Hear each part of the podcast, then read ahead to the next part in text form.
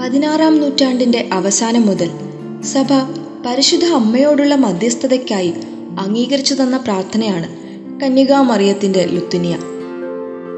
ജപമാല പ്രാർത്ഥനയുടെ അവസാന ഭാഗത്ത് യാചനാപൂർവം അമ്മയോടുള്ള അപേക്ഷയായിട്ടാണ് ലുത്തിനിയ രൂപപ്പെടുത്തിയിരിക്കുന്നത്.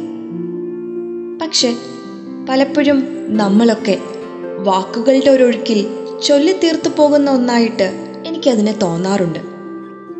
നമുക്കറിയാം, അമ്മയുടെ ജീവിതത്തിലുടനീളം അമ്മ പറഞ്ഞതും ചെയ്തതുമായ എല്ലാ കാര്യങ്ങളിലും ഒരു ദിവ്യസ്നേഹം നിറഞ്ഞു നിൽക്കുന്നുണ്ടെന്ന്.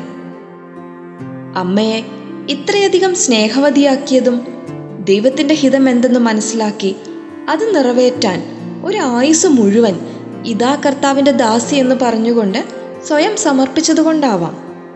അതുകൊണ്ട് തന്നെ അമ്മയുടെ മഹത്വം ഈശോ ആഗ്രഹിക്കുന്നുമുണ്ട്.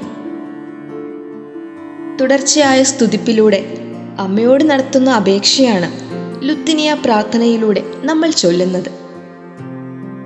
തിരുസഭ അമ്മയ്ക്ക് നൽകിയിരിക്കുന്ന ഓരോ വിശേഷണങ്ങളും നാം വിളിച്ചു പ്രാർത്ഥിക്കുമ്പോൾ സ്ത്രീകളിൽ ഏറ്റവും ഭാഗ്യവതിയായ അമ്മയുടെ മാതൃത്വത്തിൽ ആശ്രയിക്കുവാനും അമ്മയിലൂടെ പുത്രനിലേക്ക് എത്തിച്ചേരുവാനുമാണ് നമുക്ക് സാധിക്കുന്നത്.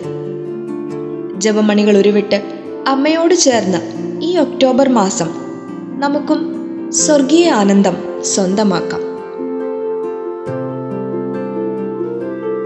You are listening to Heavenly Voice from Caris Youth.